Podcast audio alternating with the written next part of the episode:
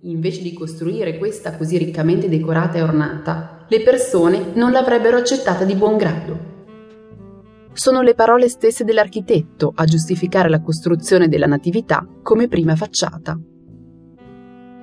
Nel 1894 la facciata dell'abside poté considerarsi conclusa. Prima della fine del secolo, Gaudì e collaboratori conclusero anche il portale del Rosone, una delle entrate al chiostro sul lato della Natività. Durante il suo periodo a capo del progetto della Sagrada Famiglia, Gaudì si occupò anche del benessere dei suoi lavoratori. Nel 1909, infatti, fece costruire alcuni edifici adibiti a scuola nei pressi del cantiere, dove i figli degli operai potessero studiare stando vicino alla famiglia. Proprio questo concetto dell'educazione dei più giovani alla dottrina cristiana, che stava alla base dell'idea iniziale del libraio Boccabeia, ritornava anche nella costruzione. Man mano che cresceva verso l'alto, la Sagrada Famiglia assumeva sempre di più uno stile fantastico e innovativo. Le torri affusolate ricordano i castelli di sabbia che i bambini costruiscono in spiaggia. Le finestre presentano vetri e ceramiche colorate, probabilmente influenzate dal cubismo che dilagava nei primi anni del Novecento. Anche tutte le decorazioni sono elaborate secondo uno stile che è facilmente assimilabile all'Art Nouveau o stile Liberty, come è conosciuto in Italia. Nel 1915 il nunzio del Vaticano, Francesco Ragonesi, fece visita al cantiere della Sagrada Famiglia. Molti fedeli accorsero per l'occasione, mentre l'architetto Gaudì mostrava fiero la sua creazione all'emissario. Era già da un anno che aveva abbandonato ogni altro progetto per dedicarsi interamente al Tempio. Quel giorno, direttamente dalla bocca del Monsignor Ragonesi, Antoni Gaudì venne definito il Dante dell'architettura.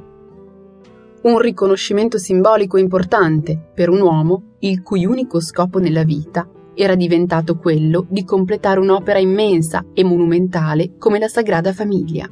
Si coinvolse così tanto che sul finire del 1925 abitava direttamente all'interno della chiesa, nel suo spazio personale. Una piccola officina con un letto e una toeletta privata, posizionata di fianco all'abside dove Gaudì produceva modelli in scala, disegnava e progettava, preparava delle sculture, faceva delle fotografie. Insomma, una totale dedizione alla causa. Nel 1923 progettò gli ultimi disegni per le navate e il tetto. Due anni più tardi, con le lacrime agli occhi, testimoniò la conclusione dei lavori sulla prima torre campanaria, sulla facciata della Natività. Fu completata il 30 novembre del 1925, è alta 100 metri e dedicata a San Barnaba. Questo, purtroppo, fu l'ultimo stadio dell'edificio che Gaudì poté vedere concluso. Il 7 giugno del 1926, infatti, mentre attraversava distrattamente la strada, fu investito da un tram. Lottò per tre giorni con grande tenacia, ma il 10 giugno i medici dovettero dichiarare la morte del paziente. Antoni Gaudì fu sepolto due giorni più tardi nella cripta della Sagrada Famiglia. Le sue spoglie supervisionano moralmente i lavori ancora oggi. Dopo la morte di Gaudì, prese le redini il suo collaboratore più stretto, Domenech Sugragnes, che riuscì a completare le torri campanarie della facciata della Natività nel 1930. Neanche sei anni più tardi, però, scoppiò la guerra civile spagnola. I nazionalisti, guidati dalla carismatica figura di Francisco Franco, misero a segno un colpo di Stato ai danni della Seconda Repubblica Spagnola. Sul fronte più moderato, i repubblicani, guidati dal fronte popolare, cercarono di ripristinare l'ordine delle cose con metodi e ideologie di ispirazione marxista. I tre anni di guerra intestina compromisero la politica spagnola e portarono all'inizio della dittatura di Franco, vicina alle filosofie del fascismo, spalleggiata dalla Germania nazista e dall'Italia di Mussolini.